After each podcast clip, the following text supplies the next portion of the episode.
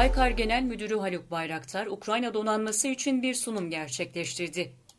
Hali hazırda Ukrayna Hava Kuvvetleri'nin envanterinde bulunan Bayraktar TB2 SİHA, her geçen gün kabiliyetlerini artırmaya devam ediyor. Yakalamış olduğu operasyonel başarılar sayesinde bütün dünyaya adından söz ettiren Bayraktar TB2, Ukrayna donanmasının da hizmetine sunuluyor. Ukrayna Hava Kuvvetleri geçtiğimiz yıllarda 6 adet Bayraktar TB2 SİHA ile çok sayıda Roketsan Mamle mühimmatı tedarik etmişti. Ukrayna donanması ise geçtiğimiz haftalarda Bayraktar TB2 SİHA siparişi verdi. Ukrayna donanmasının verdiği Bayraktar TB2 SİHA siparişi kapsamında Baykar yetkilileri ile Ukrayna Deniz Kuvvetleri Komutanlığı yetkilileri Odessa'da bir araya geldi. Odessa'da gerçekleşen toplantı esnasında Baykar Genel Müdürü Haluk Bayraktar, Bayraktar TB2'nin özellikleriyle ilgili bir sunum gerçekleştirdi. Defense Express tarafından yapılan haberde hava savunma kabiliyeti kısıtlı olan küçük savaş gemilerinde etkili olabilecek Bayraktar TB2 SİHA,